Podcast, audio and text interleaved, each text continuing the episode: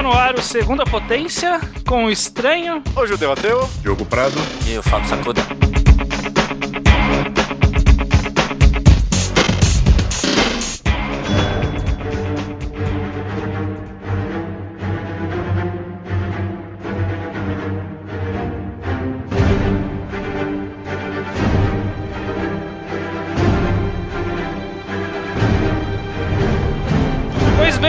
Aqui hoje, companheiros deste podcast, para a gente conversar um pouquinho sobre comics. Veja só vocês. Maravilha. O, o Mangá ao Quadrado, que é o nosso podcast principal, fala sobre os quadrinhos japoneses. E hoje a gente vai dar uma olhada específica para os quadrinhos americanos, mais específica ainda para os quadrinhos de super-heróis. Porque a gente tem um assunto importante para ser discutido aqui, que é justamente se vale a pena ler esses quadrinhos de super-heróis hoje em dia. V é. Vamos guiar o papo até chegar lá. É um podcast que a gente vai fazer o que todos os outros podcasts fazem com os mangás, né? Que é um episódio só, tipo, pra resumir uma mídia inteira, né? Uhum. É, tipo é isso. Tipo isso. Vai ter alguém falando, ah, mas peraí, esse daí não é aqueles negócios de menininha? Aquele, aqueles que aparecem os pedófilos lá? é.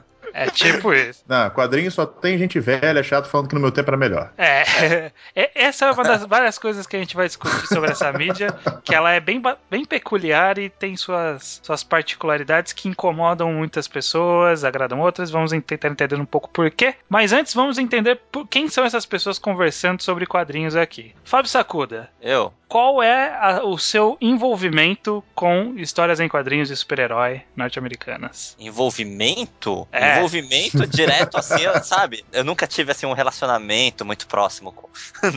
Não, mas eu, eu acompanho quadrinhos já desde bem pequeno, né? Meu primeiro quadrinho de super-herói foi um, uma história do Homem-Aranha, Homem-Aranha contra o Duende Verde. E quando eu comecei a colecionar mesmo quadrinhos, no geral, o primeiro foi X-Men. Uhum. X-Men número 30 da editora Abril. Olha aí. Caraca. É, eu lembro até hoje. Aí tem de colecionador hoje em dia? Não, não, infelizmente não. E, e, mesmo se fosse, o meu irmão jogou fora a minha coleção. Então... Boa! Caraca. É. Mas aí você acompanhou desde então e nunca mais parou? Você foi e voltou? Como que foi? É, eu parei é, mais recentemente porque eu parei no geral, né? Nem mangá eu tenho lido assim fora, de, fora do trabalho, né? Então eu só acompanho mais encadernados, né? Hoje em dia. Bacana, bacana. Mas você acompanhou por muitos anos, imagino. É, eu, eu acompanhei dos 7 anos até os 18. Ah. Praticamente tudo, né? Hum, bacana, bacana. Bastante coisa, bastante coisa. Não vou perguntar a sua idade. Vou, vou deixar, vou deixar esse mistério aí. 18 anos.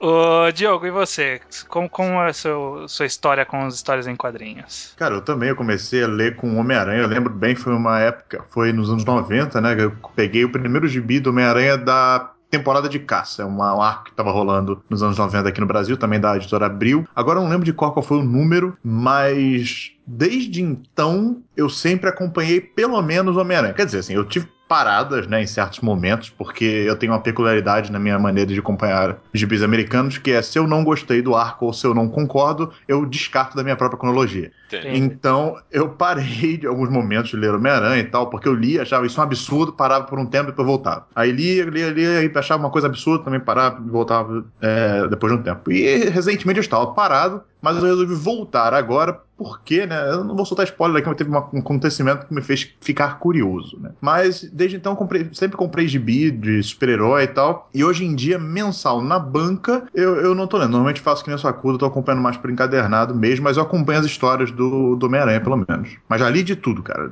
Tudo que posso imaginar. Judeu, você tem alguma história? Você tem familiaridade com essa mídia? Cara, um po...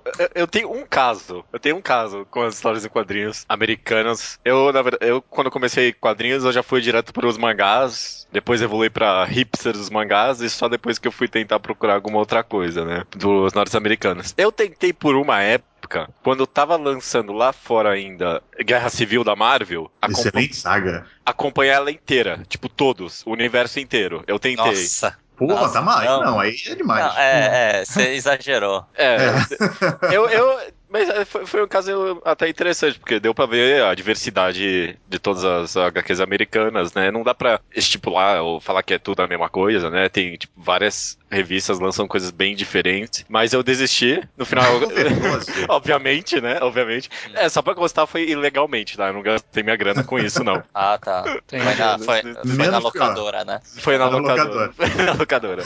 Mas você também, né? Você, você chega e fala: Não, eu vou começar a me drogar, eu vou usar hum, heroína. né? Não, olha assim, se for fazer uma comparação, sei lá, heroína seria, não sei, a saga do clone do Homem-Aranha dos anos 90. Aquilo era heroína, né? Ah, não, então, então eu comecei na heroína. Olha só, tá vendo? Se você não, sobreviveu aquilo, nada mais te espanta. Não, mas a, a, a, saga do clone é comparativo com uma droga por ele ser uma droga, né? Mas aqui, Cê, cê você acompanhar o, o, a Guerra Civil ou qualquer outra dessas é, multissagas que vão para um monte de revistas e tal, é a pior coisa que tem, porque você se lê achando que vai a, aprender alguma coisa que, tipo, vai agregar a história, aí é tipo é uma bosta de uma história mostrando que o cara ficou boladinho por ter matado todo mundo, aí depois a outra história você pensa, pô, não vai prestar para nada, e depois você, você tá lendo lá e aconteceu alguma coisa que você precisava ter lido lá, sabe? É, não, é. não foi, eu, eu, admito, não foi a melhor das decisões que eu já tomei na minha vida. e o pior é que Guerra Civil é uma saga muito boa, mas, cara, uhum. tem coisa ali que é, tem, é sofrível. Desses tem que centralizar. Tem que centralizar. Isso. É, Aí eu, eu, larguei do crack de vez, não, aí parei, tipo, não, não li mais nada. Mas hoje em dia, hoje em dia eu acompanho Miss Marvel, que eu acho muito bom. Muito bom ah, mesmo. Olha o estereótipo aí. Com certeza. Ah, da, Por da que estereótipo? Né? Por que estereótipo? O judeu vendo negócio de minorias. É, é israelense. Ah, olha só. Ah, olha aí. Pô, vamos falar da capa da Batgirl agora. Ó, eu, rapidinho, eu tive. Minha experiência, eu já contei uma vez no Mangal Quadrado, mas aqui é outro programa. Meu vizinho, um, um filho de uma vizinha, na verdade, nem conhecia o cara, eu conhecia a mãe dele, porque era amiga da minha mãe. Ele tinha uma caixa gigante de gibis que eu ia sempre lá ler de super-heróis. E ele tinha, ele gostava muito de Homem-Aranha, então o que ele tinha mais era Homem-Aranha, e ele coincidentemente tinha um pouco antes da saga do clone e depois da saga do clone inteira. E, mas ele tinha um pouco de X-Men, tinha um, um, pouco de Batman, nada do Superman, nada de Mulher Maravilha, essas outras coisas. Desse ele não gostava muito. Tinha mais. X-Men, Homem-Aranha e e Hulk e Capitão América, que era aquele gibizinho menorzinho ainda, antes deles serem cancelados. Os formatinhos. É, ele tem justamente, ele tinha, né, depois ele, ele deu para mim quando ele foi se livrar desses gibis, então eu tive essa caixa por muito tempo, depois eu passei adiante, mas eu tinha essas histórias então que eram as últimas do Hulk e do Capitão América, e era cancelada a revista, e virou aquela Marvel 97, acho que era a primeira. Ah, sei. Que era uhum. um, um, compilado de quatro heróis. E aí eu tive algumas da Marvel 97, algumas 98, depois pulei pra 2000 e aí eu parei. Pô, eu tenho uma péssima experiência com formatinho. Quer dizer, eu tenho ótimas experiências porque eu tive muitos momentos legais lendo formatinho na Abril, né? Uhum. Mas eu tenho uma história muito triste que foi quando eu me mudei, né? Eu só mudei uma vez de casa na minha vida. E nessa vez eu tinha, na época, a coleção completa da Abril de formatinho. E na mudança, essa, essa coleção sumiu. Literalmente, ela sumiu. Eu nunca soube onde é ela foi parar. E curiosidade, a minha mudança foi por três ruas. de Nossa. diferença. Alguém. Cara, eu tenho certeza que alguém pegou. Algum é, carregador é. gostava muito de quadrinhos. É. é. Mas, ó, uma coisa que sempre, qualquer mudança que eu faço, eu faço questão é de, de embalar, levar e depois desembalar todas as minhas coisas, assim, importantes. Pô, Sacuda, eu era uma criança infantil, não sabia nem que era mudança naquela época. Acho que vou pensar em embalar meus gibis. Desde os sete anos eu faço isso. Você era precoce, Sagoda. É. Não, eu, eu não deixava nem, nem mexerem direito na, na, minha coleção. Meu irmão ficava querendo ler no banheiro e eu não deixava, né? Hum. Olha, depois disso eu fiquei bem mais chato com a minha coleção, isso é bem verdade. Maravilha. E, enfim, aí eu tive essa experiência, então eu li a saga do clone inteira, praticamente. Outra saga que eu peguei, que era uma dessas mega sagas, mas eu não vi tudo, eu não tinha tudo, era do Massacre Marvel, aquela saga maravilhosa. É uma boa saga, é uma boa, eu acho uma boa saga, só que abriu, porra. É, mas ela era uma zoeira essa saga, né? É, Porque, tipo, exatamente, tipo, ela era zoeira. Todos os gibis faziam parte da saga. Só que, tipo, o gibi do Homem-Aranha era uma história whatever, que não tinha nada a ver com Massacre. Só que, tipo, tinha lá na capa, Massacre Marvel. e, enfim, e aí parte essa era. 20. Parte 20. Essa foi minha experiência. Depois eu fiquei muito tempo sem ler gibi de super-herói. Depois, quando eu passei a colecionar mangás maior, com mais idade, responsabilidade e dinheiro, eu comecei a comprar alguns encadernados. Hoje eu tenho. Não é muito grande a coleção, mas eu tenho alguns que, que eu gosto e que eu fui lendo. Principalmente clássicos, porque como eu tinha uma coleção bem específica, eu nunca li histórias clássicas antes disso, né? Então eu fui atrás de algumas coisas desde então. É, a respeito de clássicos e graphic novels, por exemplo, eu, eu, eu tento acompanhar bastante hoje em dia. Ler várias que eu, tipo, tenho pendentes, né? Eu não acompanho quase nada mesmo dessas mensais que saem, né? É, justamente, vamos falar um pouco sobre esse formato americano de, de lançamento, porque ele ao mesmo tempo parece e difere bastante do formato do que estamos acostumados com o do Japão, né? No Japão saem-se os capítulos semanais ou mensais ou alguma outra periodicidade, depois de um tempo compila-se essas histórias em volumes, só que a, a peculiaridade é que o, a história no Japão é uma história fechada, né? Começo, meio e fim, às vezes não tem fim, mas começo, meio e vai. É... Começo, meio e vai, é uma boa definição. E, e, o mercado americano, como, como, que ele funciona? Ele tem, tipo, títulos específicos, tipo, Batman, e sai histórias do Batman há 400 anos, não é uma coisa assim? Eu tento classificar. Sempre que eu vou explicar mais ou menos como é que funciona o mercado americano, eu digo que funciona numa base de... Tudo bem, tem várias revistas para cada super-herói, basicamente, ou para cada grupo de super-heróis, às vezes mais de uma para um super-herói só, mas dentro dessas revistas ou dentro desses personagens, ela funciona numa, num esquema de, tipo, saga e entre saga, entendeu? Uhum. Você tem arcos e entre arcos, é basicamente isso. Você tem um arco grande grande, que pode demorar, sei lá, de seis meses a um ano, e tem entre sagas, são algumas edições que ficam literalmente entre essas sagas. É assim que funciona na maioria dos casos, é. Mas ainda assim, mesmo tendo as sagas, é uma continuidade até que grande, né? Se, se começou uma saga agora, ou sei lá, tá numa entre-saga, eu consigo entrar na entre-saga e entender mais ou menos, por exemplo? Cara, depende da entre-saga, depende da saga e tal, mas é possível. É óbvio que você vai chegar no momento em que provavelmente alguém vai fazer uma citação em algum momento do passado, porque eles gostam muito de fazer isso em livro americano, até porque tem aí 40 anos de publicação ou mais, dependendo de certos títulos. Uhum. Então, uhum. você vai, você tem a opção de buscar aquela informação ou simplesmente cagar para ela e continuar lendo, né? Porque quando eu comecei a ler Homem-Aranha, por exemplo, também tinha várias citações que eu não tenho a menor ideia do que, do que é, estava sendo falado. E uhum. eu tive que lidar com isso, sabe? Fui pegando com o tempo. Agora, isso pode irritar muita gente, né? Não sei. Por exemplo, eu sei toda a luta do Homem-Aranha contra o Chacal antes da saga do clone, mas eu nunca hum. li essa história. Mas eu sei tudo porque, de tanto eles citarem para trás. É, acontece muito isso. Que você vai aprendendo. Então, o, o, esses gibis, eles são lançados, tipo, como se fosse um capítulo por mês, é isso? É, é. basicamente. Capítulo é, em geral é um capítulo por mês, mas depende muito de, do que você tá acompanhando, porque algumas histórias, tipo, tem a época que o Lanterna Verde mistura com a tropa dos Lanternas Verdes, e aí você tem que acompanhar ah, tá. os dois ao mesmo tempo, né? Uhum. É. Aí ela vira, tipo, seria quinzenal, né? Apesar Entendi. de ser duas revistas separadas. É, é, e também tem as mega sagas, né? Tem as famosas mega sagas que juntam tudo que era que a gente tava falando lá no começo. E elas são a parte desses personagens, elas normalmente mexem com o universo universo inteiro, né? Homem-Aranha é um que chegou a ter três publicações mensais, não era? Teve quatro. É, eu sei que no Brasil tinha Homem-Aranha e a Teia do Aranha, que, que o cara tinha os dois quando ele passou para mim. É, então, a Teia do Aranha, por muito tempo, ela foi só republicação, né? Eles estavam querendo colar a cronologia, né? As coisas que a Abril não publicou, que nunca tinham saído no Brasil antes, né? Então, depois que alcançou que não tinha mais o que publicar na Teia do Aranha, ela virou a segunda revista do Homem-Aranha, né? E, e você tinha que ler intercalado, porque as histórias eram continuavam de uma da outra. É, por exemplo, era na Teia do Aranha 100 que apareceu o Ben Haley com a primeira vez com a roupa nova do Homem-Aranha. É. Só que no, no Homem-Aranha era, sei lá, 293, e no 294 de repente o cara tava com a roupa. Aí você, pô, o que, que aconteceu?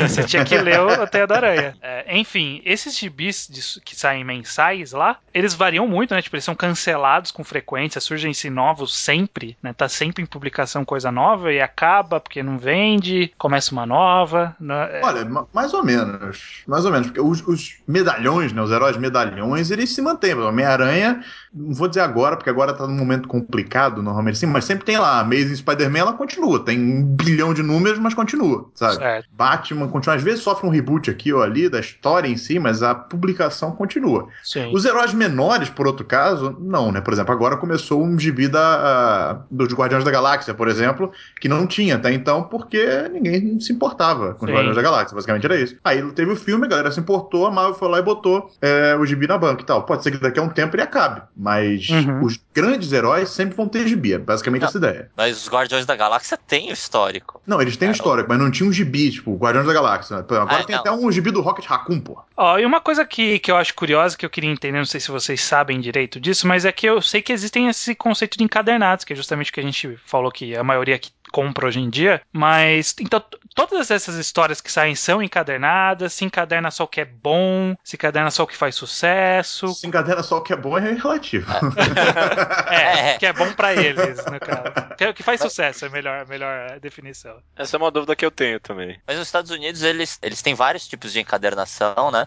E tem aqueles aquelas grossonas, tudo de, de, de- que fica tudo preto e branco. Essas daí, se eu não me engano, encaderna tudo, né? Tem até Tinha, não É. tem mais. Eu tô irritado com isso, porque eu tô querendo comprar uma Essential Spider-Man número 9. Por favor, se estiver ouvindo e tiver um, entre em contato comigo. É a única que falta pra minha coleção, entendeu? Eles pararam no número 11. Ah, é? Eles não Então- estão mais fazendo Essential? Não, não, eles pararam Essential, cara. Uma pena, porque eu adorava essas coleções. Então, a, a, Marvel tem, a DC tem, né? Essas, tipo, é, a gente tá só fazendo pra você poder ter essas histórias aí, né? Porque É, e normalmente eles publicam de clássicos, né? Eles pegam desde o Aham. começo do- da revista ou do herói e vão publicando tudo dele em ordem cronológica, né? Uhum. Republicando. Esse é um É. tipo de cadenado. Mas eles também fazem des- desses arcos que você falou, né? Essas pequenas Sim. sagas. Normalmente costuma ter, eu não, eu não tenho certeza disso. Porque, por exemplo, eu, tô, Hoje em dia é muito comum. é, eu é, tava hoje em lendo dia tem de tudo. O É. do Hawkeye, que tá saindo agora, tá pra terminar já. Ele tem encadernados, só que não necessariamente são capa dura. Eu sei que tem capa mole e capa dura. Aham. E só que eles são vários encadernados, né? Porque são a história é mais longa. Então é um costume, é um costume lá isso. Sim, é, encadernados de capa dura, já vamos dizer assim, são coisas mais de luxo, né? Quando eles veem que aquilo ali tem um potencial para vender mais ou atinge um público que tem um maior poder aquisitivo, né? Ou Uhum. que coleciona os gibis, no caso. Mas saem encadernados de capa mole de várias histórias, boas ou ruins, sabe? E hoje em dia isso é muito comum. Isso começou a ficar muito comum, eu posso estar falando merda, mas pelo menos eu tô, pelo que eu percebi, isso começou a ficar muito comum quando o mercado americano parou de publicar, parou de distribuir gibi em banca, né? Teve um Então. tempo em que eles pararam de fazer passar gibi em banca, só passaram nos comic shops. Isso aí cresceu muito, a questão de Aham. encadernados. Aliás, ele- é porque eles passaram pelo mesmo problema que a gente tá passando hoje aqui no Brasil, né? Que quando as distribuidoras foram falindo, sobrou só a Diamond, né? Igual Uhum. hoje no Brasil só tem né, a Dinap, que é a da editora Abril, né? Como eles começaram a fazer muitas exigências, ficou muito difícil de colocar coisa nas bancas, eles falaram, ah, então não quero mais banca, foram só para as comic shops, mudaram todo o, o sistema de distribuição e apesar de ter ficado uma- um sistema bem mais zoadinho, né? é, eles, eles sobreviveram, né? Resistiram, o mercado tá aí, né? Ainda. E ainda consegue fazer sucessos de venda, apesar de, de ter sido bem limitado por causa desses. É, teve um problema grande depois quando eles decidiram fazer isso, né? Porque perdeu muito do público, muita gente não conhecia as histórias. Mas acho que isso aí é um assunto para outro podcast. Certo.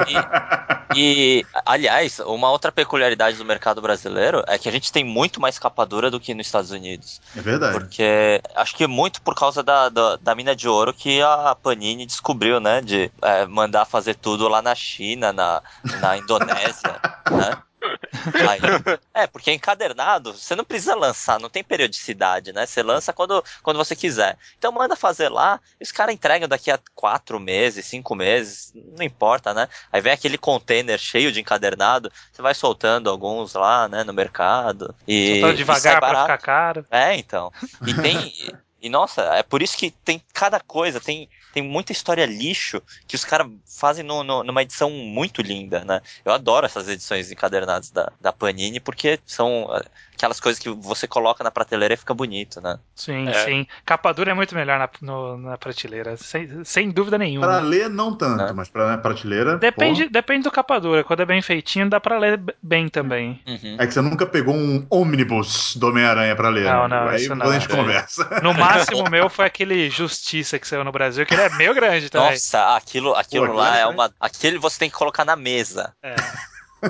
Você não pode ler deitado, não. Você tem que sentar bonitinho pra ler. Tipo de dicionário, né? É. Ó, mas uma última pergunta, porque vai iniciar a nossa. nortear a nossa conversa justamente do se vale a pena ler hoje em dia, que a gente vai entrar nessa parte. Quantos quadrinhos saem nos Estados Unidos hoje em dia de super-herói? Principalmente Marvel e DC. Eu sei que existem outras editoras menos conhecidas que também lançam, mas principalmente Marvel e DC. Quantos mais ou menos deve ter? Eu sei que a DC tem 52 por mês, né? É, 52 fora especiais, é. edições né, é, é, anuais, essas coisas. Então, ao todo, ao todo, acho que cada uma deve lançar umas 60, 70 revistas. É, por, ser por aí, cara. É por é mês.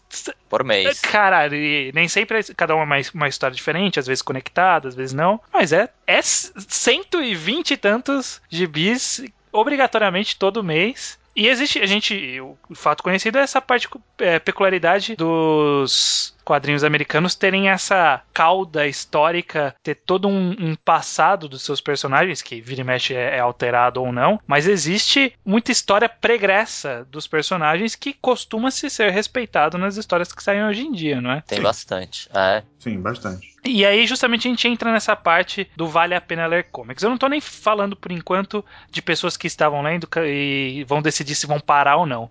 Mas mais de quem vê de fora para entrar nesse mundo, né? Parece que é, que é uma coisa muito complicada essa questão do passado, não é? Porque, queira ou não, o Homem-Aranha tá em publicação há, sei lá, 70 anos que seja. Uhum. 70 anos é muita coisa de história e as pessoas gostam de ficar vendo o passado e, e revisitando coisas que saiu em 1983 e que quem vai ler agora tem que, ah, olha aqui a referência e tal, e precisa conhecer a origem do personagem, quem morreu, quem não morreu, quem voltou, quem não voltou. Isso não é uma barreira complicadíssima para fazer as pessoas entrarem no mundo? É, tem uma coisa que foi, foi até meio doloroso de ver, né? Eu mostrei uma revista pra, pra um cara, né, que eu conheço, um amigo meu, e ele, ele olhou assim, ele falou, nossa, Aí eu, o que foi? Aqui tá, ele tá fazendo uma referência ao ano que eu nasci. é tipo, ele quer que você leia o um negócio que foi publicado quando você nasceu, para você entender uma história que tá sendo publicada, tipo, tá certo que foi um encadernado, então vai, a, a, foi publicado há dois, três anos, quatro anos, sei lá, cinco anos. Então, ah, como uma visão de alguém de fora, eu acho que talvez os grandes medalhões, assim, seja um impedimento mesmo, assim teve uma época, eu tinha um amigo também que curtia bastante esses quadrinhos americanos, ele tentou me dar uns Batman pra ler, uns do X-Men com foco no Wolverine, o Wolverine tava tendo um filho na época, puta que pariu. E, tipo, não, não, não, dava, tipo, entender nada de nada. Mas hoje em dia, por exemplo, começando a acompanhar Miss Marvel, que é, no caso, um herói, um herói menor, né? Começou a ser lançado agora, um reboot de um herói e tal. Tem bastante referência, mas é uma referência meio que mitológica, quase, sabe? Uhum. uhum. Porque não é exagero falar que os deuses da nossa civilização hoje em dia são os super-heróis, no caso, né? Que nem era Zeus ou Poseidon antigamente, hoje em dia a gente tem Batman e o Super-Homem. Porque é algo que tá tipo, meio quase enraizado na nossa cultura, né? Então, talvez assume-se um conhecimento coletivo geral, pelo menos é isso que eu entendi. É, com os filmes agora mais ainda, eu diria. Justamente, uhum. aproveitando-se até de outras mídias e tipo, ah, o pessoal sabe isso, o pessoal sabe isso, sabe os nomes dos personagens e aí joga pra cima. Pelo menos nos, eu acho que no caso de heróis menores, é isso que eu consegui compreender, que assume-se uma compreensão da mitologia mais ou menos geral, sabe? Cara, eu acho que isso já foi pior antigamente, sabe? Eu não sei, eu, eu pegando agora o Homem-Aranha, por exemplo, para ler, é, você tem citações a casos que aconteceram antigamente, eles botam aquelas. Muito comum, né? Pelo menos na Marvel, fazer aqueles quadrinhos assim, é, quando ele cita alguma coisa, vem um asterisco e bota a edição em que o cara aquilo aconteceu, sabe? Uhum. É muito comum isso. E, mas elas não são impedimentos para você é, entender a história, sabe? Uhum. E eu acho que hoje em dia com essa galera toda que tá vindo do cinema, sabe? Eu acho que eles estão querendo dar um pouco, uma diminuída nesse ritmo de, de, referências, de você só consegue entender completamente uma história por causa das referências do passado e tal. Tudo que aconteceu influencia Sim. o personagem hoje em dia. Eu acho que eles estão dando uma freada um pouco nisso aí. Tanto que a Marvel agora tá com esse negócio de Battle World de novo, Guerras Secretas novamente. Que, por exemplo, essa conta de Guerras Secretas. Você conhecia Guerras Secretas antigas, que vai estar tá rolando agora na Marvel? Você conhecia as antigas? Você consegue fazer várias referências, consegue fazer várias analogias. Agora, quem não conhece, não faz diferença, sabe? Não, não faz Sim. diferença já ter conhecido a antiga para poder acompanhar a nova. Não faz diferença. É que é, uma coisa, uma peculiaridade do mercado americano, talvez também do, do próprio fã, né? É porque o fã americano, ele gosta de, de, de saber dessas curiosidades, dessas pequenas historinhas que foram publicadas há 50 anos atrás, né? E, e aquele personagem que nunca mais apareceu desde a década de 70 e que de repente é, ele foi rebutado e reapareceu numa história. Eles gostam dessas coisas, por isso o mercado americano de super-herói nunca conseguiu é, abandonar esse negócio de cronologia, né? Fazer uma história começo, meio e fim e, e mudar e, e, fazendo coisas novas, né? É, ele tenta fazer isso em histórias alternativas que de vez em quando saem, né? Tipo, realidade paralela, e si. Isso era fechado, é. mas fora isso, tudo é encaixado na cronologia. Até histórias que eram poderiam ser fechadas são parte da cronologia, tipo a piada mortal, por exemplo. É, porque, é. porque as pessoas, os, os, fãs, né, eles querem ter. Eles querem que seja tipo um BBB em quadrinhos dos, dos super-heróis. Né? É. Então eles querem saber todos os detalhes. Tipo, pô, super-homem ali, ó, ele deu uma, ele, ele deu uma catada lá, ele deu, um, deu uma metida lá na, na barda, né? é, é, a mesma coisa do, do negócio que tava rolando lá, dos caras que, que transaram durante o BBB lá. Você fica sabendo essas coisinhas que não fizeram a menor importância pra, pra história do super-homem. Mas, né? mas, cara, olha só, você você parar pra pensar, esse tipo de coisa faz sentido nesse modelo de publicação sequencial de longa duração, sabe? A gente pega, por exemplo, One Piece, né? Fazendo uma analogia com os mangás, é a mesma coisa, cara. O maluco que lê One Piece desde o começo fica louco para quando o Oda pega um personagem antigaço que não fez a menor diferença, apareceu num quadrinho, no canto de um quadrinho e traz ele pra história falando que não, ele tinha todo um plano por trás, sabe? Eles adoram isso, é uma coisa, acho que é natural da pessoa que acompanha uma história por muito tempo. Sim. Acho até interessante você ter feito essa comparação, porque é até uma pergunta que eu tenho. Por exemplo, vocês que estão acompanhando Homem-Aranha hoje em dia, o que, que é mais fácil para alguém começar a acompanhar hoje em dia? One Piece ou Homem-Aranha, por exemplo? One Piece. Homem-Aranha. One Piece, é? Homem-Aranha. Homem Olha Homem só, opiniões Homem-Aranha, cara. É. Por quê? Porque, porque o Homem-Aranha? Porque Homem-Aranha, se eu quiser começar a ler hoje e nunca ler nada do passado, uma hora ou outra eu vou saber o que, está acontecendo. Agora, se eu pegar o One Piece hoje, é impossível saber o que, está rolando é. ali sem ter lido nada anteriormente, sabe? Mas, é, mas existe a contrapartida de que o One Piece você sabe por onde começar até chegar agora. Homem-Aranha. É, então por onde você começa? O que, que você precisa ler? One Piece são 600 capítulos, 700 ah, capítulos, cara. Mas você tem é, um mas... horizonte à vista, essa é a é. diferença. Então, o negócio do One Piece é que você tem o número 1 até o número, não sei em qual que tá 70, agora, né? 80, 70, 80, é, então. Mas você tem uma numeração, uma sequência, e você sabe que tudo que, tá, é, que você precisa saber tá lá nesses volumes. Não tem nada extra, nada fora, não tem edição especial. E, e provavelmente você também não vai ter esses é, números que você nunca mais vai encontrar. Apesar de, às vezes, acontecer, principalmente aqui no Brasil, né? Mas se você quiser começar a ler o One Piece do começo, um dia você vai terminar. Homem-Aranha é muito difícil. Mas Cara, eu, quantos, eu... Capítulos, quantos capítulos tem One Piece agora? 800 e pouco, né? 900. Tem mais mas... capítulos de One Piece do que edições de Amazing Spider-Man, que é a revista mais antiga do Homem-Aranha. I rest my case. Não, eu entendo. É... Não, eu, eu, eu, eu entendo seu ponto, Diogo, porque se eu quero começar a ler One Piece, eu tenho que começar a ler One Piece do número 1. Um. Não tem, e eu, eu, não posso pular nada. Nada. Até pode, sei lá, Skypiea, por exemplo. Mas.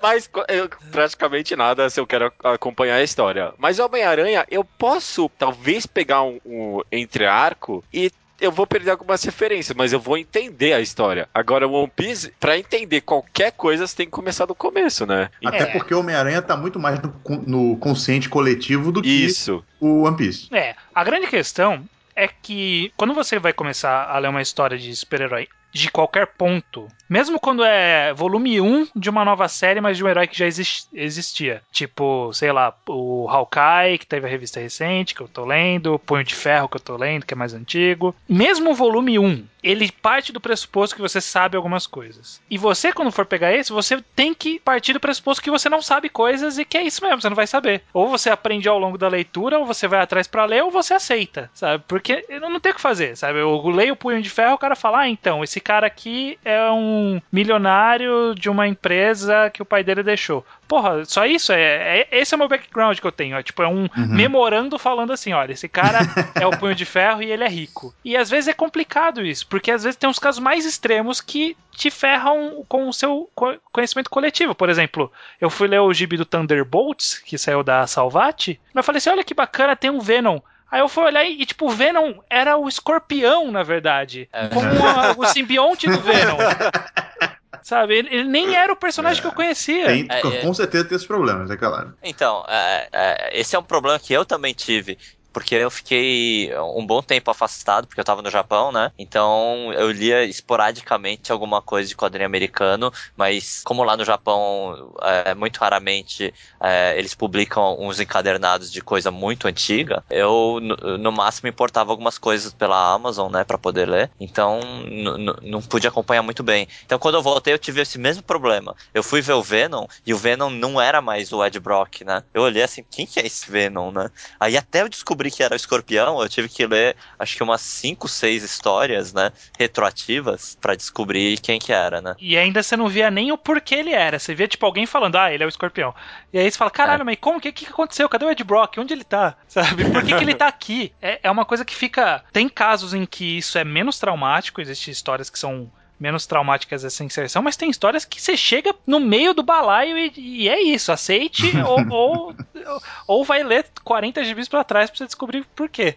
O X-Men, é. sempre que eu pego uma história do X-Men é uma formação nova. E sempre tem alguém que eu nunca ouvi falar. Sempre Esse é o problema quando eu, eu nunca consegui acompanhar X-Men, porque quando eu tentei acompanhar a primeira vez, quando saiu o desenho dos anos 90, claro, que foi quando a maioria das pessoas quis acompanhar X-Men, uhum. é, a equipe que tava no, nas bancas não tinha nada a ver com a equipe que tava no desenho. Uhum. Ou seja, eu olhava e falava, estou entendendo porra nenhuma, vou embora.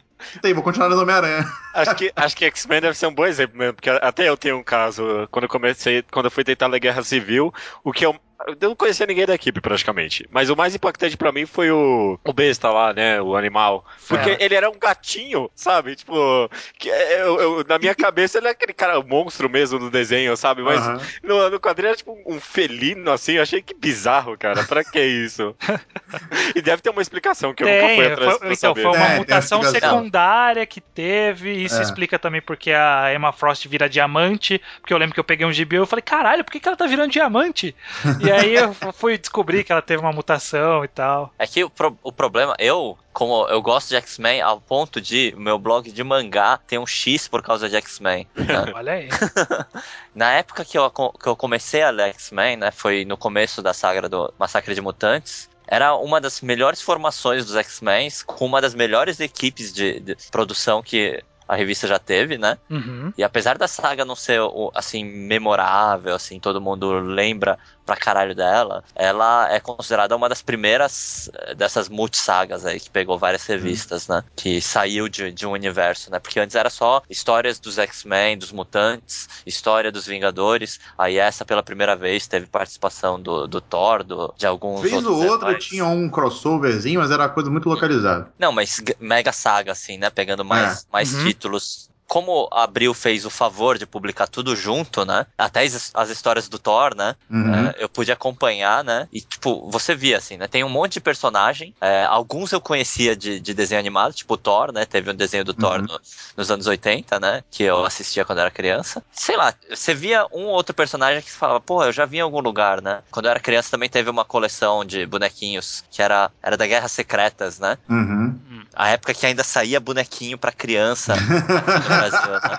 Eu tive bastante, tive bastante. É, então. Aí eu tive o Demolidor, né? Que eu ganhei no choro, né? É, eu, eu, chorei num, num, num, bingo e mesmo eu não tendo feito bingo, eu ganhei o Demolidor. que mimado. É, então.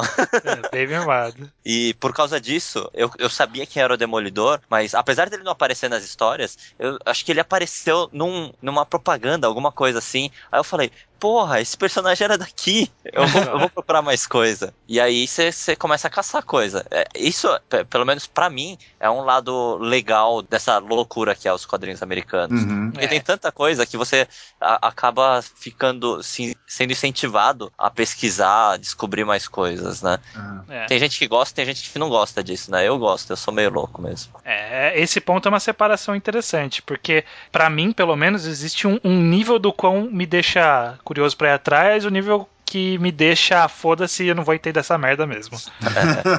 quando é só um pouquinho, por exemplo, tô lendo uma coleção do Punho de Ferro, quando é só um pouquinho, tipo, citou um cara lá, eu falei, deixa eu ver quem é esse cara aqui. Eu fui na Wikipédia lá e procurei, né? O Wiki tem tudo lá. Falei, uhum. ah, esse cara fez tal coisa, tal coisa no passado. Beleza, é o suficiente. Agora, dos Thunderbolts eu desisti. Tinha uns caras que eu nunca tinha ouvido falar, eu desisti. É, acontece. Olha, serve de consolo, eu acompanho os gibis relativamente também desisti de Thunderbolts. É. então. Pior que a ideia parecia bem legal, mas eu desisti. Quem e... leu diz que é muito boa. Mas eu gostei que teve. Olha aí. Olha que, que, que irônico. Eu gostei porque na, no encadernado, o primeiro herói que eles vão caçar, porque, tipo, os Thunderbolts nessa história, eles foram pegos pelo governo pós-guerra civil pra caçar os heróis que estavam sem registro. Uhum. E o primeiro herói que eles foram caçar era um herói muito secundário, terciário, quartenário, sei lá, era muito. Que é o Rick Flag, acho que era. Era alguma Jack ah. Flag. Jack Flag. Jack Flag. Ah. Jack e eu tinha o gibi dele do Capitão América, do gibi que ele aparecia a origem dele. Caraca. eu falei, caralho, ninguém vai conhecer esse cara, só eu. Aí eu fui até pesquisar se o Americop aparecia de novo, que também era um herói que aparecia no gibi. e ele aparecia nessa mesma saga, inclusive, só que não nesse encadernado. É engraçado que a, a primeira história, a, a, primeira formação dos Thunderbolts, ele também já era esse negócio de vilões sendo usados uhum. ou ou sendo tentando fazer alguma coisa diferente, né? É. Então é, a primeira formação também era um monte de, de personagem que você uh, nunca iria reconhecer, né? E os caras falavam, ahá, viu? São todos os personagens que você conhece. Eu olhei e falei, eu não conheço. eu conhecia no máximo que Barão Zemo. E só. Acho, acho que só. o consertador eu conhecia também, que era o Tecno lá. Ah, o Besouro. O Besouro ah, era o Mac ah, o 5. Besouro. É, o Besouro. É, também. Era só isso. E, e era é, é complicado essa questão, porque ao mesmo tempo que a mitologia ela pode ser fascinante, ela é um impedimento complicado. Então, é, esse equilíbrio, ele é muito. É, é uma linha muito é um, tênue no equilíbrio, né? Eu diria até que é um impedimento criativo em certos momentos. Também, também, né? Ter que se respeitar o passado. E é isso, a pessoa não pode mudar muito isso. Ao mesmo tempo que, por exemplo, é a mesma causa de se trazer personagens do que morreram de volta. Uhum. Sabe? Ah, é porque as pessoas querem essa relação com o passado, então traz de volta. Mas um impeditivo criativo é também esse esquema de universo, de todo mundo interagir um com o outro, que é divertido uhum. pra caramba, mas às vezes acaba fudendo. Por exemplo, no Watchmen, né, da DC, a história do Alan Moore era pegando um monte de personagenzinho B que a DC tinha comprado de uma outra editora, né? E ele, ele queria fazer uma história que ia tornar esses personagens fodas para serem introduzidos no universo. Aí o, a DC olhou e falou: Não, a gente tem plano para esses personagens, você não vai usar. Hum. Aí ele teve que criar todos os personagens baseado nos outros personagens pra, né? Ainda bem que deu certo. É, que foi a melhor coisa que aconteceu. é. Uhum. Você fica pensando, né? Ou, oh, porra, o Coruja poderia ter sido o Besouro Azul. É. E é uma, é uma coisa louca. É. É, ia ser bem diferente, né? E é curioso uhum. isso. Mas justamente também essa questão de universo, de trazer de volta e de precisar agradar a pessoa aqui, agradar a pessoa lá, e, e pela quantidade de,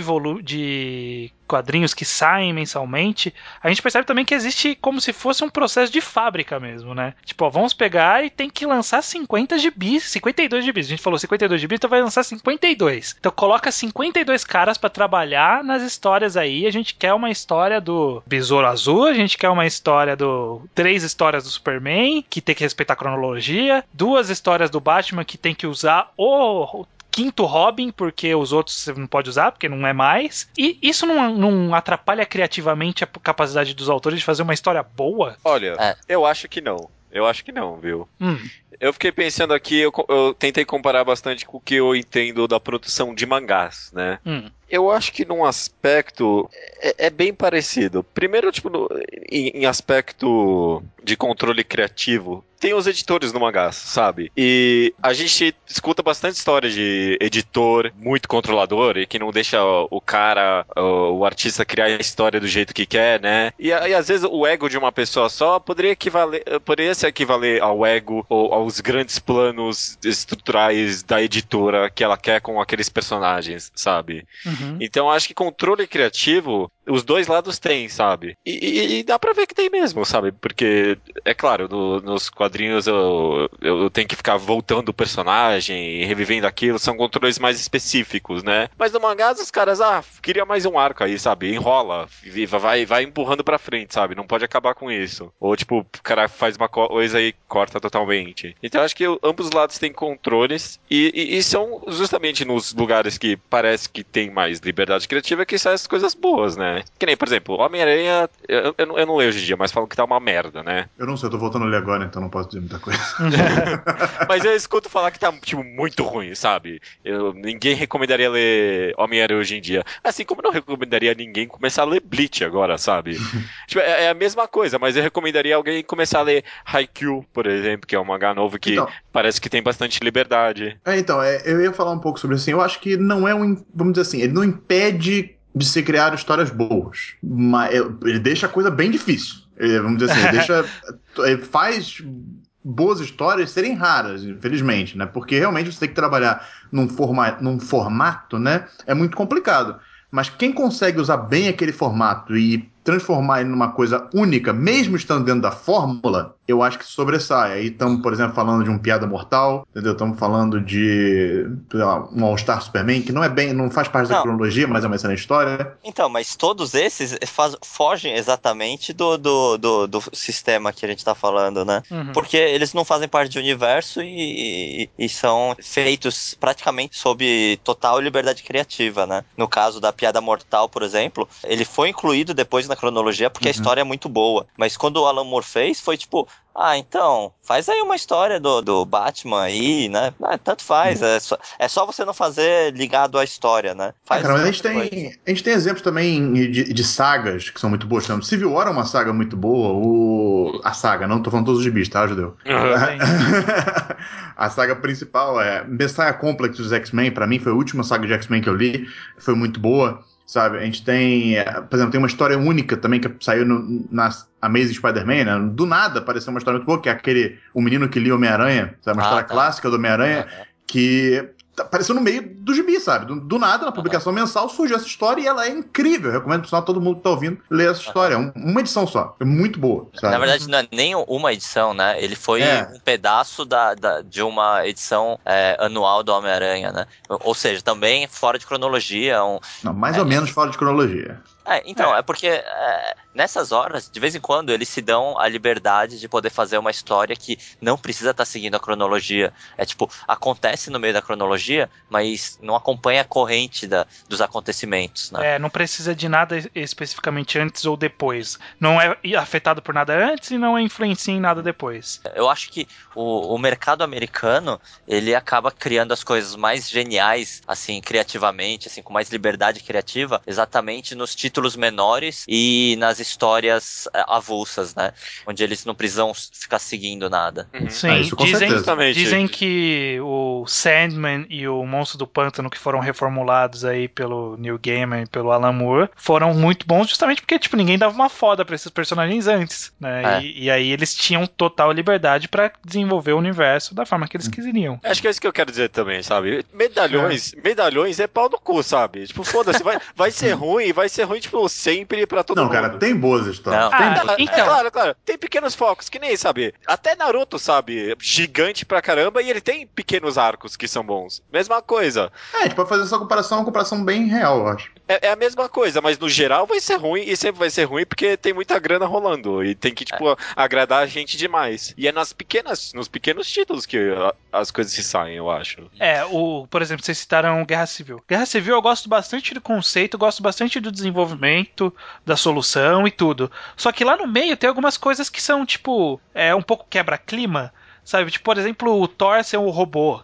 O, o, demo, o Demolidor é o punho de ferro. O Demolidor é o é. punho de ferro. Uhum. E você não entende por quê, né? Exato, é. É, é. cai no mesmo problema da mitologia que a gente falou. A saga pode ser legal, mas ela carrega com, em si coisas que são inerentes da, da, parte da cronologia, né? Então, ao mesmo tempo que é legal, tem essas, essas coisas que você fala, caramba, mas por quê, né? É, é complicado. É, ela pode ser boa, mas ela tem é boa com porém. Esse que é o grande problema, talvez. As grandes sagas é o maior exemplo de intervenção editorial dentro de uma história, né? É, Porque não tem como ela ser feita sem intervenção editorial. Porque tem que conversar todo mundo junto e, e tem que fazer uma engenharia em, em, em, torno de toda essa bagunça que vai ser, né? A, a Mega Saga. Então, Sim. É, acaba sendo e onde vai ter menos liberdade mesmo. Né? Às vezes eu já ouvi falar tipo de autor que teve que parar o que estava fazendo porque ia mudar a saga ou tava no meio de um desenvolvimento. Acho que foi isso que aconteceu com o Batman dos 952. Tipo, tava no meio de um de uma coisa que o cara tava construindo e aí falou: "Não, vai vai reformular tudo". Não, mas o Batman foi o único que no, no 952 eles falaram: "Então, rebutou todo mundo, menos, menos o Batman". Batman. é, tudo, tudo que é do Batman continua valendo, só que num espaço menor de tempo, né? Parada assim. É, é. Mas é por isso, cara, que eu tô. Eu quero acreditar. Eu acho que não vai acontecer, mas eu quero muito acreditar que realmente, pelo menos nessa época aí da, da nova Guerra Secreta da Marvel, a gente vai ter uma liberdade criativa melhor, porque não vai ter nada muito atrelado à, à cronologia, porque vão ser vários universos uhum. ao mesmo tempo e tal. Eu quero acreditar que a gente vai ter uma liberdade maior e que a gente vai ter é. boas histórias. Será Agora, que justamente não é uma, uma iniciativa para trazer um público de fora, quebrando esses Sim, dois esses dois grandes problemas que a gente citou, né, tipo de liberdade criativa e de passado. Com muito, certeza, eu acho que eles estão juntando essas duas coisas, porque eles vão trazer é, histórias clássicas e recontar né? Histórias uhum. são importantes para o status quo dos personagens e, ao mesmo tempo, vão contar histórias novas, vão reformular o universo, né? Então ele vai, ele, ele agrada as pessoas que já acompanhavam, porque eles vão recontar histórias antigas e os personagens vão, teoricamente, continuar os mesmos, mas ele também atrai novos leitores, porque eles vão recontar novamente as histórias antigas e fazendo as pessoas conhecerem um pouco mais desse background dos personagens de uma maneira mais rápida. Sim. É, mas acho que não vai acontecer isso. exatamente, esse é o meu problema. Eu tô querendo ser otimista, mas, mas, eu acho que não vai rolar. Mas é, não vai rolar, não é tipo, simplesmente porque os caras são idiotas. É porque é um problema de mercado, sabe? Sim, sim. É por é. causa das, das comic shops, sabe? Porque a, a, gente até comentou isso no começo, mas é, o desaparecimento das vendas na, das bancas nos Estados Unidos, eu acho que foi um grande problema para eles. Porque o que depende da venda ou não de um quadrinho é o cara da comic shop que pede da editora sabe? Eles que decidam o que vai ter, o que vai vender, o que não vai vender. Se eles não pedirem, sabe? Não vai vender muito. Tipo, a, a, até onde eu li, tem histórias que, tipo, às vezes são boas, mas nem chegam pro público, porque os caras mal pedem, sabe? Porque acham que não vai vender. Isso é um grande problema que acontece também é a distribuição digital, por exemplo. Aumentou muito a distribuição digital, mas o preço continua basicamente o mesmo das edições em papel, justamente por causa disso. Porque eles não querem tirar esse mercado das, das editoras também. É a mesma coisa que acontece com games, por exemplo. Por que, que jogos de PC podem ser muito mais baratos no Steam, quando você vai comprar na, na lojinha da Sony no, PC, no PlayStation, eles são o mesmo preço do jogo físico, sabe? Por causa disso, uhum. porque eles dependem da distribuição de game shops, né? Enquanto que no PC eu cagava até pouco tempo atrás. Exatamente. É, é complicado essa questão, porque porque a, a, gente tem, acaba tendo então essa impressão, e aí já é um outro ponto, que parece que, tipo, hoje em dia não sai histórias tão boas quanto saía antigamente. Sabe, tipo, quando dava-se para reformular vários heróis, ou você tinha uma liberdade criativa, não sei, ou principalmente, sei lá, quando tava naquela época que tava caindo pra caralho as vendas, então, tipo, vamos fazer qualquer merda, vamos matar o super-homem, uhum. vamos quebrar a coluna do Batman. Tinha essa uma liberdade um pouco maior, não quer dizer que a história necessariamente é boa ou não, eu nem li a do Superman, a do Batman eu li, achei bacana. Mas parece que hoje em dia tá, tá se refém, dá, a impressão que o público ele tá limitado nos gibis e, e fica se refém desse público. Você não pode perdê-lo. Você não pode mudar tanto a ponto de atrair outros que você vai perder os que já tem. Então fica, fica nesse jogo de não podemos ir muito longe e né, as histórias antigas só que são boas hoje em dia não tem nada de bom. Será que isso é verdade? Hum, olha, é fato que antigamente tem muitas histórias boas e tem muitas histórias ruins. E também é fato que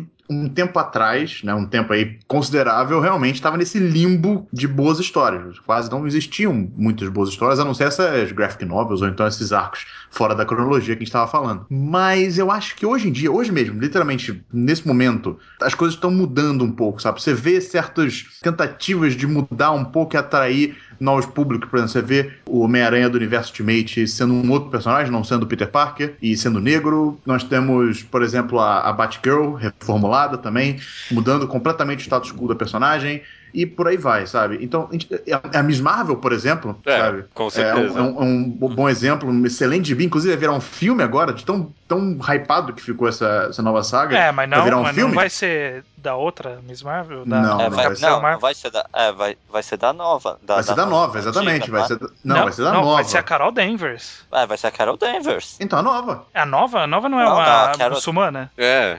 É, ah, que não, tá, tá, tá, pensando. entendi, entendi. Saquei, saquei. A muçulmana tem um nome que eu não fato, sei nem ser a Carol pronunciar. Danvers. É. Mas então, cara, a gente tá tendo alguns lapsos de criatividade, de tentativa de mudança que estão dando certo, sabe? O Homem-Aranha novo, por exemplo, na minha opinião, tá muito melhor do que o Homem-Aranha do universo regular. E tanto eles percebem isso que tá até uma discussão aí falando se o Homem-Aranha novo do filme vai ser o Homem-Aranha do universo Ultimate ou não, se... Ah, mas é, essa discussão é porque falaram que estavam procurando um ator negro pra ser o Homem-Aranha. Então, mas só de estarem procurando já é uma parada a se considerar, sabe? Falando que estão cogitando, vamos dizer assim, né? Uhum. Então eu acho que a gente tá realmente vivendo um momento de mudança. Agora, É. sim, existe um limbo meio complicado nos anos pra trás aí. Mas então a pergunta, voltando à pergunta original, o que é bom mesmo é o que saiu antes. Agora, de vez em quando sai alguma coisa boa ali, vai lá, mas tipo, nem é tanta coisa assim. Por exemplo, sei lá, eu, eu gosto bastante do Hawkeye que tá saindo agora. Mas eu gosto mais por ele ser um quadrinho muito engenhoso. Né, A história até que é bacaninha e tal, mas tipo, ele, ele é muito bom, mas ao mesmo tempo ele não é tipo uma história, ah, vai lá, pega aí, vai ler essa história aqui que é um clássico fodão, vai, vai sair vários encadernados. Eu não sei se vai sair vários encadernados, Uhum. porque ele tem um formato muito específico. Então, é, é- é complicado. Aí pensa a pessoa de fora, fala, putz, será que eu vou entrar nesse mundo dos quadrinhos? Eu vou entrar pra ler clássico só e foda-se o que sai agora? Eu, eu tenho que ler alguma coisa que tá saindo agora? Qual é a melhor aproximação pra essa pessoa? Se ela quiser enfrentar todas essas barreiras que a gente falou e quiser E entrar se nesse é mundo. que vale a pena, né? É, será que, vai, será que vale a pena quebrar todas essas barreiras que a gente citou até aqui? Entrar nesse mundo e se entrar, o que, que vai fazer nesse mundo? Sacuda, qual que é a sua resposta para essas perguntas? 20 segundos. Ó, tem, tem direito à réplica? É, Então, é meio difícil de você falar pro, pro cara, tipo, começa aí, vê a cronologia. Acho que primeira coisa é, é o cara ver se ele vai gostar ou não. Então, em geral, eu falo, ó, eu gosto muito dessa história, lê aí, né? Uhum. Eu passo uma história que eu acho que é muito legal, principalmente coisa que é mais fácil de ler, né? Tipo, sagas fechadas, histórias curtas, né? Agora, esse material da Salvat também, né? É, tem bastante coisa que é fechado e vale a pena, né? Pra, pro pessoal ver. uhum, é um caminho bom, E- inclusive, baratinho. Aham. Nossa, eu me perdi. Qual que era a pergunta mesmo?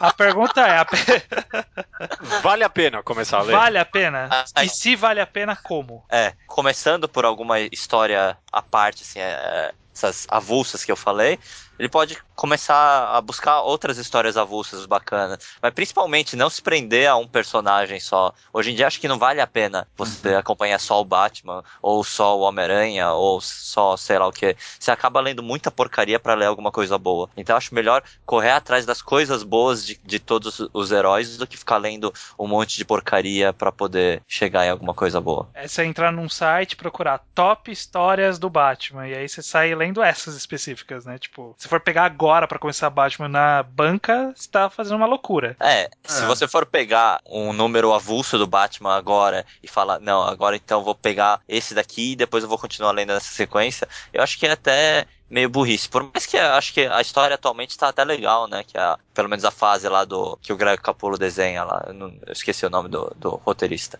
Ainda assim, é, é meio que doideira, porque vai saber quando o negócio vai, vai ficar ruim, vai ficar zoado e tal. Então acho melhor ir atrás de encadernado mesmo e que se dane, né? Deixa, deixa os periódicos pro pessoal mais Idiota. Deixa eles filtrar pra, fil- filtrarem pra você, né? Deixa É, os idiotas então. comprarem na banca, eles falarem o que é bom e aí sai um encadernado depois. Isso. É, eu concordo bem com o que o Sakuda falou. Pra mim, eu acho que se você quer começar a acompanhar quadrinhos hoje em dia, pegue os encadernados, procure na internet, que nem o Estranho falou, vê as melhores sagas que a galera considera as melhores, vai atrás, lê as histórias fechadas, os arcos que não fazem parte da cronologia, e se aquilo lhe te fascinar de tal maneira que você acha que você precisa saber o que está saindo agora lá no, nos Estados Unidos, aí sim você vai para os personagens que você mais gosta, também não faça a loucura de ler todas as séries mensais que saem, porque é impossível. Ah, Tá ouvindo aí? É. Eu não sei porque alguém faria isso. E isso, cara, vá atrás de encadernados. A melhor coisa que você vai fazer é aproveite as encadernadas da Salvati que estão saindo, tem muita história boa saindo ali. E isso aí, basicamente isso. E veja os filmes porque é uma excelente porta de entrada também. E esses da Panini, né? Porque, porra, eu, eu acho muito foda. É. Ah, sim, os da Panini também, os da Panini são um pouco mais caros, pode ser um É, o, o foda justamente complicado. é o preço, né? Você vai entrar é. nesse mundo, se você quer começar... Ah, mas tem locadoras hoje em dia. É, então, se você quer ser honesto, você tem que pagar uma bela da graninha ali, né? Ah, mas com o mangá é a mesma coisa. Mas, é. ó, eu, eu acabei de... Ai, caralho, eu agora acabei de derrubar um monte aqui. Mas eu.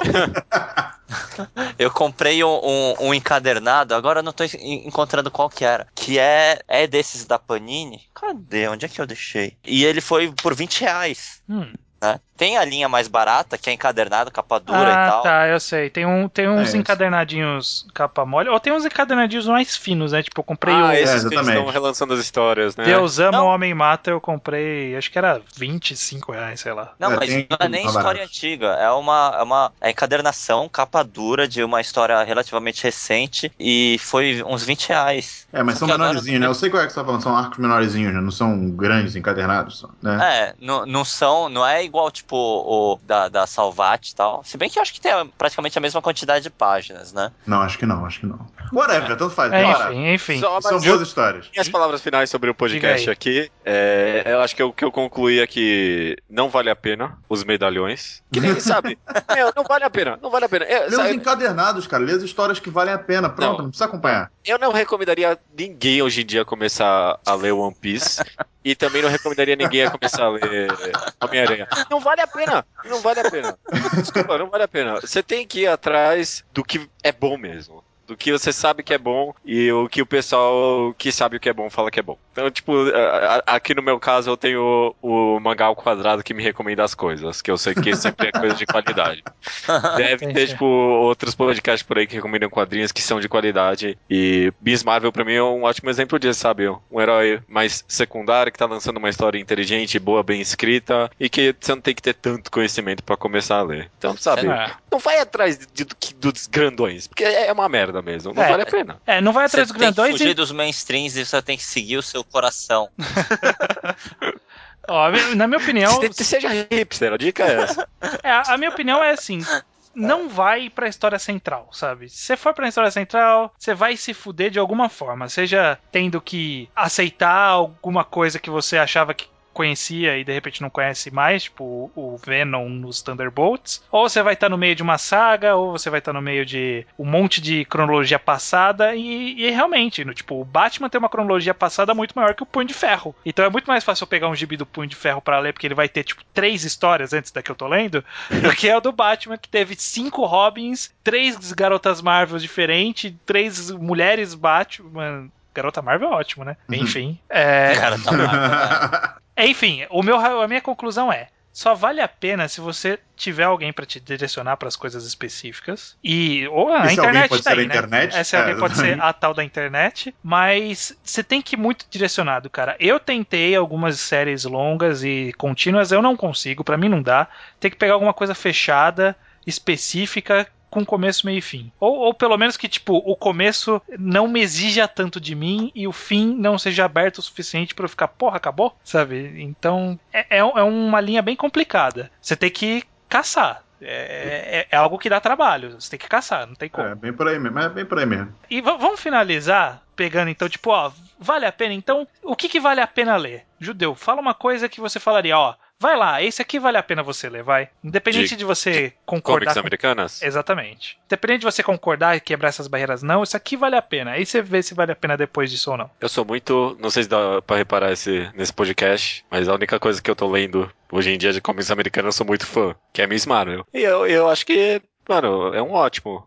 É, eu, eu, não leio nada de quadrinhos, fui atrás desse porque falaram que é bom, que é bom de fato, e só tem que ter esse conhecimento geral de mitologia que todo mundo tem de qualquer jeito. Hum. Então, se eu fosse recomendar alguma coisa pro pessoal ler, seria essa obra aí mesmo. Miss Marvel, que tá lançando agora. É muito bom. Tem nas locadoras. locadoras, tá certo. Ô Sakuda, o que, que você falaria? Ó, isso aqui vale a pena, vai lá, vai lá que vale a pena. Vai lá que vale a pena? De coisa mais atual, não é tão atual, mas né, ainda dá para encontrar de boa, é a sequência de encadernados da, da Panini lá do, do Capitão América, hum. escrito, escrita pelo, pelo Brubaker. Brubaker. Ed Bru, Pô, excelente porque... arco mesmo. É, porque, não, tudo que ele escreveu do Capitão América, aliás, não É. só do Capitão América, quanto todo o material que ele fez dentro da Marvel, é, é um nível tão acima da, do que sa tá saindo atualmente que eu não consigo ler o resto depois de ler as histórias dele, né? Eu fui ler uma outra história do Capitão América, falei, como é que eles conseguem fazer um negócio tão ruim com um personagem que tá tão bom agora? né? É, com certeza. O, o- o cara ele conseguiu evitar que todo mundo ficasse puto com a volta do Buck, cara. O, Bu- o Buck era uma morte que não pode voltar, sabe? Tipo, é o, o tio Ben e o Buck. Não podia voltar o Buck. Um excelente arco, inclusive, o E o Soldado cara Invernal voltou e também. é um excelente É. arco, curiosamente. Procurem, Soldado Invernal. É, e é, é tão foda essa sequência que ele matou o personagem principal, fez o personagem principal voltar, é, fez o, o- o- o- um personagem que não deveria voltar, voltar, né? Uhum. Ele fez tudo que ele não podia fazer, que é tipo. Fez muito bem. Ressuscitou o primeiro Hokage. É, então. Hum, bacana, bacana. É, é uma boa mesmo. Diogo, e você? O que, que você recomenda? Cara, então, saindo um pouquinho dos personagens super medalhão, indo num secundário, não tão secundário assim, mas não é um Homem-Aranha da vida, é o arco O Homem Sem Medo do Demolidor. Já saiu encadernado aqui no Brasil também, tem nas locadoras, tem bom. na Amazon. É muito bom. É muito bom. É, muito, bom. é um dos maiores exemplos de boas histórias vindo dos quadrinhos americanos. E não saiu há tanto tempo assim, não é tão Sim. velho. Ah, não? É, Não, É, é velho, 90, né? é, mas não é Na tipo. Época que o Frank Miller ainda não tava senil. Isso, isso, isso. a- ainda não tava. É, vem por aí. Não tava ca- cuspindo pra cima, cagando na É. parede. Mas Não, sério, A, única coisa ruim de, de O Homem Sem Medo é Não que ele, ele gerou aquele filme, né? Ele foi Ah, porra, não. Nem é tão ruim esse filme. é, não, para, para, para. Não vamos entrar nesse mérito também, né? É. Mas se eu, e se eu puder fazer uma recomendação de uma série dos X-Men, porque acho que ninguém vai falar de X-Men aqui, é o início da, dessa reformulação dos X-Men, que o Sakuda pode dizer melhor se faz parte da cronologia, eu acho que não. Eu acho que é side story, né? Tipo, não faz parte da Qual? cronologia, que é aquela. O Astonishing X-Men, que foi traduzido como Surpreendentes X-Men. Ah, ele faz parte da cronologia. Faz sim. parte? Então, é muito bom. Procuram os primeiros encadenados dessa série, também saiu no Brasil. Podem ver, porque é muito legal. É, sim, Ah. não tem nada demais, mas é legal. Ah, mas de, de X-Men, a, a Não, melhor para, para. coisa Não, não, não, não, não, não. recente. Oi? Não, vai, vai continuar. É que a melhor coisa recente foi exatamente o que saiu antes, o que, o que foi rebutado pelo Astonish X-Men, que é a fase do Grant Morrison no, no- nos X-Men. É É, a fase da jaquetinha, né? Que é aquele New X-Men, não é essa? É, New X-Men. É Foi- excelente nossa, também. É muito bom. E foi tipo um ano de. Um ano, dois anos, né? De histórias. Não tinha como dizer que aquilo não era X-Men. E ao mesmo tempo você não, não, não tinha como dizer que não tinha um ar novo, né? Uma coisa renovadora. Saiu no Brasil também, se eu não me engano. Saiu, saiu, saiu encadernado é. E você, estranho? O É. que, que você vai pegar e falar pro pessoal? Pode pegar isso, é Ah, legal. só- falando que só Marvete, né, nesse rolê aqui.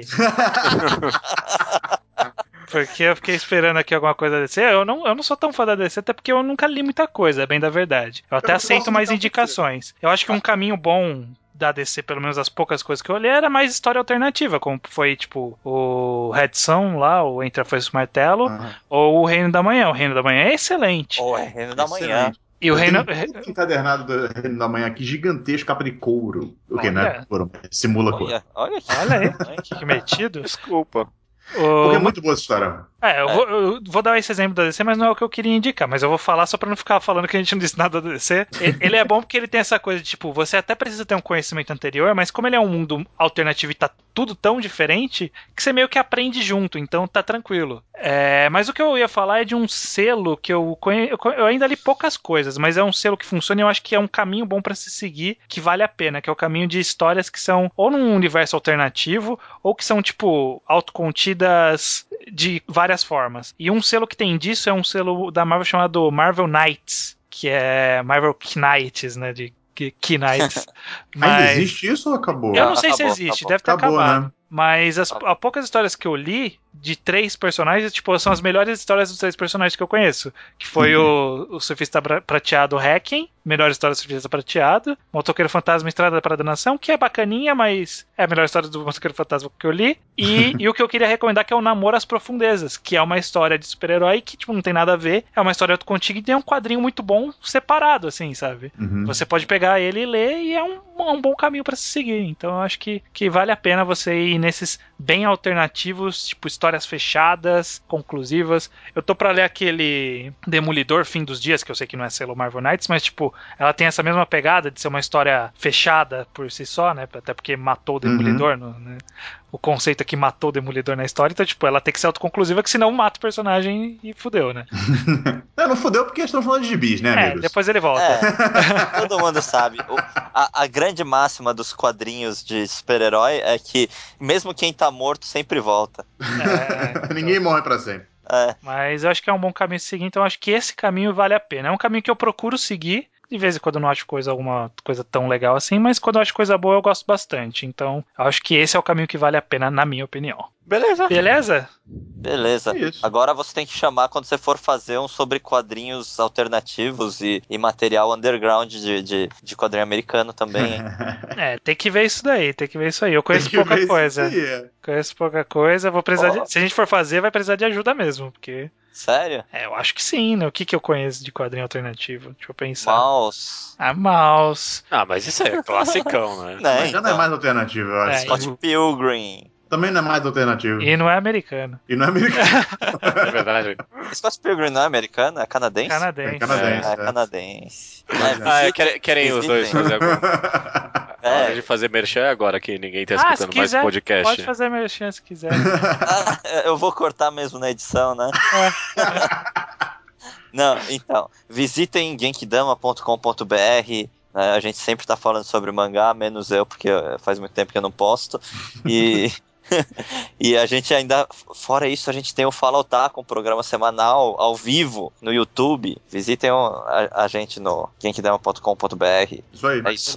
Ah, então fechou. Muito obrigado e Judeu. Ah, o Diogo não quer fazer nenhum merchan? É, ele tá no Genkidama, pô. É, é tudo Genkidama, né? É, é Genkidama aí? É tudo, todo mundo vai lá, que porcaria. Assim, que dentro que é? do Genkidama, se vocês quiserem acessar o Anikin Kai, que é onde eu escrevo mais precisamente, podem acessar também, eu vou ficar muito grato. Tá beleza. O que, que é o Genkidama? Acesse genkidama.com.br e descubra.